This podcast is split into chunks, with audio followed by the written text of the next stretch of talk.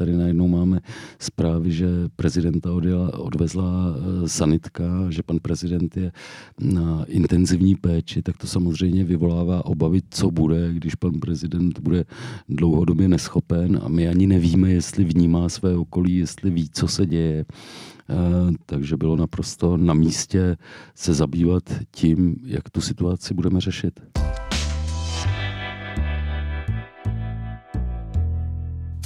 Jsem moc rád, že posloucháte Topcast, podcast politické strany TOP 09. Mé jméno je Matěj Čížek a mým dnešním hostem je první místo předseda TOP 09 a senátor Tomáš Černín. Dobrý den. Dobrý den. Pane senátore, vy na podzim, teď v září, budete obhajovat svůj senátorský mandát. Řekněte mi za těch šest let, ten senátorský mandát je trošku zvláštní tím, že je dlouhý. Uh, co na to říkáte? Vy jste, to byla vaše první zkušenost ve vysoké politice. No, že je dlouhý, to jsem si říkal na začátku, když jsem byl zvolen, tak jsem si říkal, ty 6 let, 72 měsíců, to je doba. A ono to strašně rychle ulítlo, takže to je ta druhá stránka, že bych řekl, že ten život se zrychlí a, a zkrátka eh, je to smutný. Takže smutný. uteklo to strašně rychle. A máte nějakou třeba, protože občas ta politika reálná člověka trošku překvapí. Řekne si, hm, tak to jsem si myslel, že tady něco prosadím a ve finále neprosadím vůbec nic. Občas to tady politici říkají. Uh, měl jste stejnou zkušenost? Teď, kdybych to všechno měl rychle zrekapitulovat, tak si tak rychle ani nespomenu, ale určitě jedna věc mi udělala radost. To jsem Eh, to teda není úplně čistě moje dílo, to začal Tomáš Grulich, můj předchůdce, předseda stále komise pro krajiny žijící v zahraničí a já jsem to potom dotáhl v poslanecké sněmovně zákon o státním občanství a to se týkalo eh, vlastně našich emigrantů, kterým bylo občanství navráceno, ale netýkalo se to eh, jejich dětí, které se v cizině narodily už s jiným občanstvím. Takže to se nám podařilo změnit, že i ty děti, které se narodily, jako třeba američani, Němci, francouzi, eh, že mají nárok na české občanství. Vy za nimi i často jezdíte, já vím, že jsme se o tom bavili, taky vy o tom mluvíte v mnoha rozhovorech, dokonce jste říkal číslo 600 tisíc uh, krajanů, kteří žijí v zahraničí. Nebo... Mm, odhadujeme, že 600 tisíc občanů, občanů, ale lidí hlásících se k českému původu jsou asi 2 miliony. Co vám tak říkají, když tam přijedete? Já teda nevím, můžete popsat nějakou typickou mm, cestu, tak kam tam jezdíte? Možná bych řekl hlavně, že eh, to je určitě důležitá složka eh, našich obyvatel nebo našeho národa, eh, lepší výraz. Protože to jsou, když se zeptáme, kdo odchází do zahraničí, tak to jsou každopádně lidi, kteří mají odvahu, většinou mají i nějaké vzdělání a vlastně ve směs všichni mm, tam něco dosáhli a jsou to lidi, kteří šíří dobré jméno České republiky eh, právě tím, co dělají a, a o tom, jak mluví o svojí vlasti. A to musím zdůraznit, Čechy chtějí zůstat, e, takže jsou to takový vlastně ambasadoři, kteří nám zcela zdarma poskytují úžasnou službu. No, možná, že my se k ním nechováme úplně nejlíp, protože jediný, co oni chtějí od vlasti, je korespondenční volba, protože když si vezmeme třeba mm, lidi, kteří bydlí ve Vancouveru, tak jediná možnost volit je v Otavě nebo eh, v Torontu na eh, velvyslanectví nebo generálním konzulátu a to tam musí dvakrát, jo, takže, takže mm, to je, no mnozí lidé třeba to považují za, řekněme, marginální, říkají lidi, kteří odešli do ciziny, tak se odcizili a žijou jinde, tak proč nám tady do toho chtějí mluvit, ale ona se doba změnila, oni už to nejsou eh, emigranti, tak jak to bylo v mém mládí, ale to jsou lidi, kteří odcházejí eh, za studiem, za prací, za láskou, za dobrodružstvím a vůbec nevylučují, že se domů zase vrátí. A stihneme tedy v tomto období, já vím, že se o tom už jedná v poslanecké sněmovně. Já vím, že to není úplně na vás, vy jste senátor, ale přeci jenom nějaké, asi o tom přemýšlíte, jednáte, vším, eh, čtete to, jak se, jak se o tom jedná. Stihneme to v tomhle tom období? Tak Senátem už to prošlo, je to senátní návrh zákona, ale mám čím dál víc obavy, že, že sněmovna to eh, díky těm opozičním stranám nestihne. Nestihne kvůli obstrukcím. No, a tedy, když jedete za těmi krajany do zahraničí, oni chtějí korespondenční volbu, to je asi legitimní, když a navíc jich je v zahraničí velmi mnoho. A jak vypadá vlastně taková ta běžná běžná návštěva, vás někam pozvou a teď vám ukazují, já vůbec nedokážu, oni se združují nějakým způsobem, tak, ti krajané. Eh, samozřejmě se združují, ale to hlavní, na co my se zaměřujeme, je budoucnost, to znamená děti, mladí lidé a většinou navštěvujeme naše školy v zahraničí a to je uh, úžasný fenomén České školy bez hranic. Musíme si eh, to představit, jak my jsme třeba neradi chodili do školy, tak ty děti, které žijí v cizině, tak chodí přes týden do té americké, francouzské, britské nebo jaké školy a potom v sobotu jdou do české školy a tam se učí češtinu, vlastivědu a zpívat české písničky. Je to vlastně právě proto, aby se mohli kdykoliv vrátit domů a nemuseli eh, chodit do školy znovu nebo opakovat ročníky, ale aby mohli normálně mm, navázat v té české škole. A vrací se k nám, není to svým způsobem odliv mozku velký? Tak samozřejmě mnoho, mnoho se jich vrací, protože jsou lidi, kteří opravdu odchází za, za prací, nebo, ale jsou to i děti diplomatů nebo děti, lidi, rodiče vyslaní našimi firmami a máme v zahraničí mnoho vědců. To je jako zajímavé, že v zahraničí vlastně působí víc vědců než v České republice. Tak můžeme se bavit o tom, že to je škoda, že bychom je potřebovali doma, ale oni tam taky sbírají zkušenosti. A možná tam mají i lepší podmínky právě. Bohužel. Um, Vraťme se zpátky teď do Senátu. Vy teď budete obhajovat, jak jsem říkal, na podzim, na podzim svůj mandát. Já vždycky říkám, že obhajoba mandátu je takový očistec nebo něco, co toho politika donutí rekapitulovat se a říct si, tak občané, teď jsem vám tady sloužil, nechte mě sloužit dál. Uh, proč by vás měli občané nechat sloužit dál? Tak přiznávám, že když se nad tím zamýšlím, tak si říkám, ta obhajoba může být e, těžší nebo komplikovanější než ta samotná první volba, protože už i z toho důvodu, že při první volbě člověk vlastně neví tak úplně do čeho jde a těší i kvůli tomu, že samozřejmě mnozí lidé eh, se o politiku třeba nezajímají každý den a když za nimi teďko přijdu, tak řeknu, jo, vy jste u nás byl před 6 lety, já si pamatuju, dones nám perníkový srdíčko, no ale od té doby jsem u vás vůbec neslyšel, nebo něco takového, jo, to, to, že, to, že se člověk vyskytuje v médiích, nebo eh, občas do něčeho nějakým způsobem zasáhne, to ty lidi nemusí vůbec postřehnout. To je pravda protože mnoho Čechů na to vlastně ani nemá čas a to a vy jako senátor zase nemáte asi čas, abyste obcházel pořád uh, vesnice dokola a dokola a rozdával perníčky. Abych byl ve styku neustále se všem, to určitě čas nemám, ale snažím se v tom okrsku být uh, prezentní, to znamená, uh, kdekoliv mě na něco pozvou, tak tam tak se snažím tam jet, protože nejenom protože bych chtěl, aby mě ty lidi viděli, ale taky mě to baví, protože probíhají. Teď naposledy jsem byl v Lázních Bělohrad na folklorním festivalu, to je taková vůbec věc, když jsem měl možnost pozvat nějaký folklorní soubor do Senátu, tak jsem si říkal, folklor mi nic neříká, no, pak jsem si zjistil, že mám v Lázních Bělobrad soubor Hořeňáka, Hořeňáček, tak se mi pozvalo, to odpoledne se ze mě doslova stal fanda folkloru, takže moc rád jsem tam teď před dvěma týdny, myslím, byl na tom festivalu. Co budete rozdávat tyhle volby, jestli něco, perníčky nebo... To ještě úplně, úplně rozmyšlený nemám, co, ale určitě si myslím, že kromě, kromě nějakých ksichtů nebo papírků s, mých, s mým ksichtem, tak bych určitě tak si ještě něco vymyslím, aby si to ti lidé pamatovali, ale určitě bych chtěl hlavně rozdávat úsměvy. Vy jste řekl pro um, náš medailonek topácký, že uh, se jmenujete Tomáš Černín, to víme, a že vás živí lesy, pole a rybníky v Dimokurech. Uh, co to vlastně znamená? Já vím, že hospodaříte a co to hospodaření všechno obnáší? Tak to považuji vůbec za moje životní poslání. No. Tak jsem vlastně klasický zemědělec, že mě e, živí rostlinná výroba, takže na jaře nebo na podzim zaseju, v létě sklízíme, dneska jsme mimochodem začali žně a e, rybníky, tam se pěstuje kapr hlavně, teda kapr je hlavní ryba, vedle toho jsou další ryby, to je taková chemie, každá ryba je e, něčím prospěšná. A, a tak, tak ryby jsou hlavně na Vánoce, takže na podzim potom výlovy, ale to obnáší celoroční dřinu. Kdo zná rybáře, tak ví, že to jsou většinou e, tvrdí chlapy.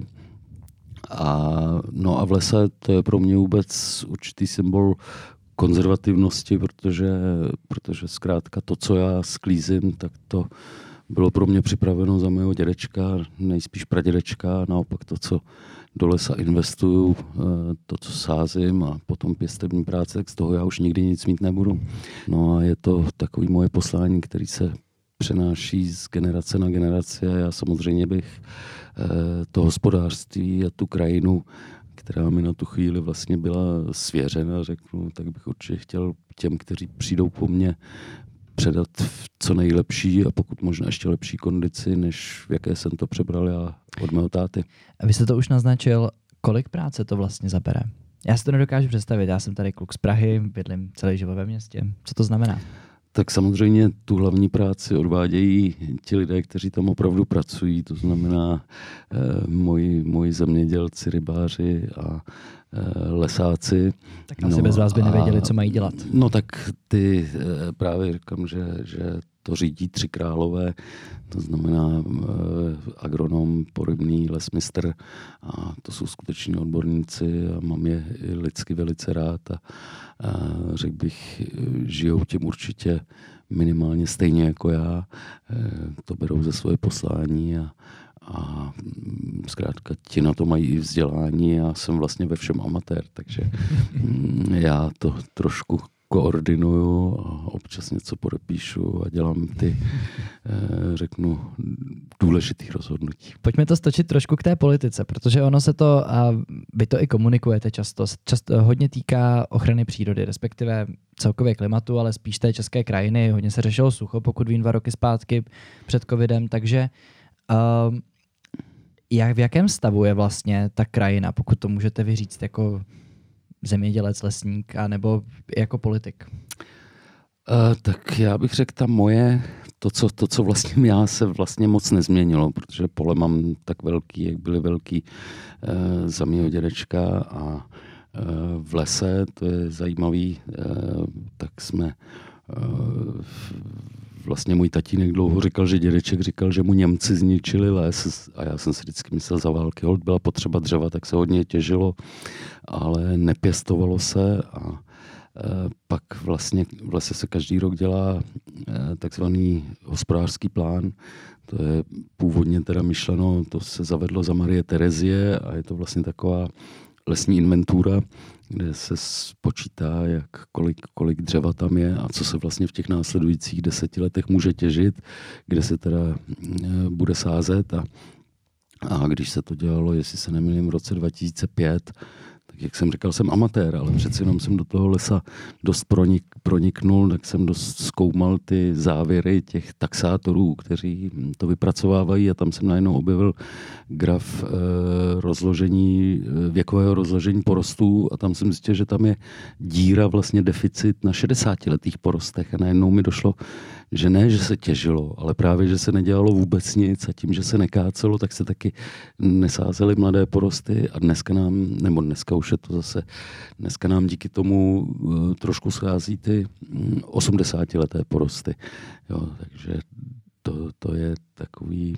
To člověku asi hnedka dochází, jak i dávná minulost, jak 60 vlastně, let zpátky může ovlivňovat jeho, jeho Určitě, život. určitě, to, to je, jak říkám, to je pro mě symbol konzervatismu, že, že vlastně se to přenáší z generace na generaci, ale žijeme v dost komplikované době eh, v tom smyslu, že samozřejmě máme problémy klimatické, máme problémy v krajině, co se stalo dřív, to, že se zmelirovaly řeky, že se tady vytvořily vlastně eh, rychlé kanály a takže máme nedostatek eh, vody a musíme na to na všechno Eh, nějak reagovat, ale často mě znepokuje to, kolik je, ne, kolik je najednou kolem nás expertů. Tak já říkám, že jsem, že jsem amatér, ale samozřejmě živí to mě, živí to lidi, které zaměstnávám. Eh, já z toho majetku platím daně a taky nesu veškerou odpovědnost, takže eh, jestli udělám něco špatně, no tak mi můžou moji potomci chodit plivat na hrob. Ale přiznám se, že mi dost na nervy když různí e, samozvaní znalci někde z města od zeleného stolu nám diktují, co máme dělat jinak. A ku podivu oni mají často pocit, že se všechno musí dělat jinak. Jo, a vlastně nikoho nezaměstnávají, nenesou odpovědnost a daně už vůbec neplatí. Tak to se říká, že uh, zemědělec si sám tu půdu nezničí, přeci jenom to potom dělají ty velké firmy, nebo uh, kterým, je to, kterým je to vesměs jedno, bohužel.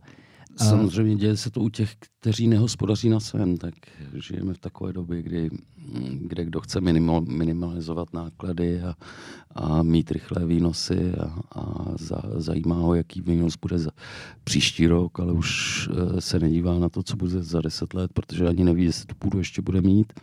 Za 60 let si o tom budou další generace povídat takhle no. v podcastech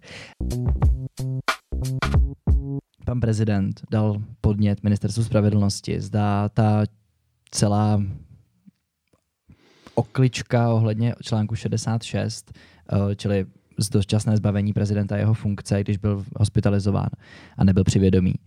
Uh, jestli se nejednalo o sabotáž. Jednalo se podle vás, podle vás o sabotáž? Tak pan prezident může dávat podněty, jaký chce, ale eh, jestli si to ještě pamatuje, v jakém stavu byl, tak on skutečně v té době nebyl schopen úřad vykonávat a tady se hledalo řešení, eh, co dělat, pokud by nastala vážná situace a vůbec nikdo ho nemínil zbavit té funkce v tomto případě definitivně. A něco jiného bylo předtím, když se jednalo o ten paragraf 65, ale to teď nechci eh, rozebírat, ale tady, tady zkrátka se řešilo co dělat, jestli ten jeho stav bude trvat déle.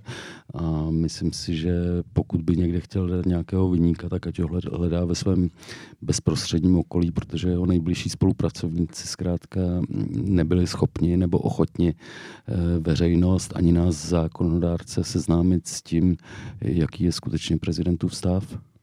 A přece jenom takhle, když se na to koukáme zpětně po bitvě, každý generál, tak my víme, že se prezidentův stav zlepšil, teď když ho posloucháme... Eh, Budíš mu to přáno. Teď když ho posloucháme eh, v různých rozhovorech, tak je na něm vidět, že je mu skutečně mnohem lépe. Eh, chápete, když to tak vnímá teď vlastně? Když no, si... tak jestli má pocit, že někdo dělal, co se týká jeho osoby a jeho schopnosti špatně, tak ať ty lidi hledá opravdu ve své kanceláře, protože oni nebyli ochotni ani schopni uh, udělat nějaké prohlášení, v jakém stavu je prezident. A jestli tady najednou máme zprávy, že prezidenta odjela, odvezla uh, sanitka, že pan prezident je na intenzivní péči, tak to samozřejmě vyvolává obavy, co bude, když pan prezident bude dlouhodobě neschopen a my ani nevíme, jestli vnímá své okolí, jestli ví, co se děje. Eh, takže bylo naprosto na místě se zabývat tím, jak tu situaci budeme řešit. Je pravda, že Twitterový účet eh, pana mluvčího nám toho mnoho neřekl v tomto ohledu. A s tím vlastně souvisí, protože současný prezident nebude prezidentem už vlastně moc dlouho, je to nějaký... Má to za pár. Tak eh, mi řekněte, kdo by měl být jeho nástupcem? Tak samozřejmě to už jsme vícekrát řekli, že pravděpodobně po prázdninách řekneme, koho podporujeme, podporujeme jako koalice spolu eh, a to řekneme po prázdninách. Ale, a není to pozdě? No tak eh, přeci jenom po prázdninách jsou ještě do prezidentské volby eh, víc než tři měsíce, takže času je, myslím, dost. Nakonec při minulých volbách se pamatuju některé kandidáty, kteří se vůbec rozmysleli, že budou kandidovat až v říjnu listopadu. Že Času třeba, třeba Mirek Topolánek může být. tak ten, ten kandidoval právě před pěti a půl lety, že jo? A taky, taky si to rozmyslel pozdě. To je pravda. No a jaké vlastnosti by měl mít? Jakou hlavu státu by si měli Češi vlastně zvolit, kdyby bylo na vás? Tak určitě někoho, kdo má eh, Českou republiku na prvním místě. Komu zkrátka pro naší zem eh, bije srdce a každopádně někoho, kdo se nedá koupit nebo oslnit, ať už cizími mocnostmi nebo nějakými zájmovými eh, skupinami. A určitě by to měl být člověk eh, s dobrým morálním profilem, který za sebou nemá žádný, žádný škraloup nebo aspoň žádný zásadní problém. Zásadní problém. Takže třeba členství v KSČ je zásadní problém. Tak to je věc, která mě dost vadí. A já vím, kam míříte. Samozřejmě pan generál Pavel eh, Domnívám se, že je to skvělý voják, je to asi člověk, který to v hlavě srovnaný má, ale co se týká té komunistické minulosti, tak na moje gusto se s tím vypořádal trošku jednoduše a mm, asi bych ho jako člověka a jako odborníka i bral, ale tohle by mi vadilo, ale umím si představit lidi, kteří by mi vadili daleko víc. Vy se současně ještě věnujete bezpečnostním tématům. A jedno, jedna bezpe- novinka z toho bezpečnostního světa, která pro nás občany může být často nesrozumitelná, a to je vstup Finska a Švédska do NATO, které přestalo Turecko blokovat. Já nechci spekulovat o tom, co to pro Turky znamená, jak, jaká tam je nějaká výměna, předpokládám, že určitě něco takového tam je. Ale ten samotný vstup nějaké nové země do té Severoatlantické aliance, Uh, co to znamená? Je to nějakým způsobem? Tak samozřejmě já otvírám náruč. já z toho mám velikou radost, že se rozhodli vstoupit a, a myslím, že Finsko má svoji zkušenost se sovětským svazem. Finsko bylo samonapadeno a bránilo se eh, velice dobře. Stálo je to velké oběti, ale, ale ubránili se a myslím si, že pro, pro Rusy je to nepříjemná vzpomínka. Finsko má s Ruskem poměrně dlouhou hranici, takže se mají Rusové asi na co těšit. Je to i jistá forma tlaku právě na Rusko? Nebo dá se tak já tak? myslím, že eh, prezident Putin se tím nějak netajil, netajil, že by chtěl ovlivňovat Evropu, že si myslel, že tím, že Ukrajinu napadne, že bude Evropu nějakým způsobem eh, vydírat a podařilo se mu dosáhnout naprostého opaku. A Finsko i Švédsko, které vlastně byly svým způsobem na tu svoji neutralitu dost eh, hrdí, dost si na tom zakládali, tak zkrátka řekli ne, my chceme jednoznačně táhnout se všemi ostatními za jeden pro vás a jdeme do toho taky. Myslím si, že oba ty státy eh, budou velikou posilou a Rusové, ať se bojí. Pane senátore, já moc děkuji, že jste dorazil do Topcastu. Díky, bylo to moc fajn.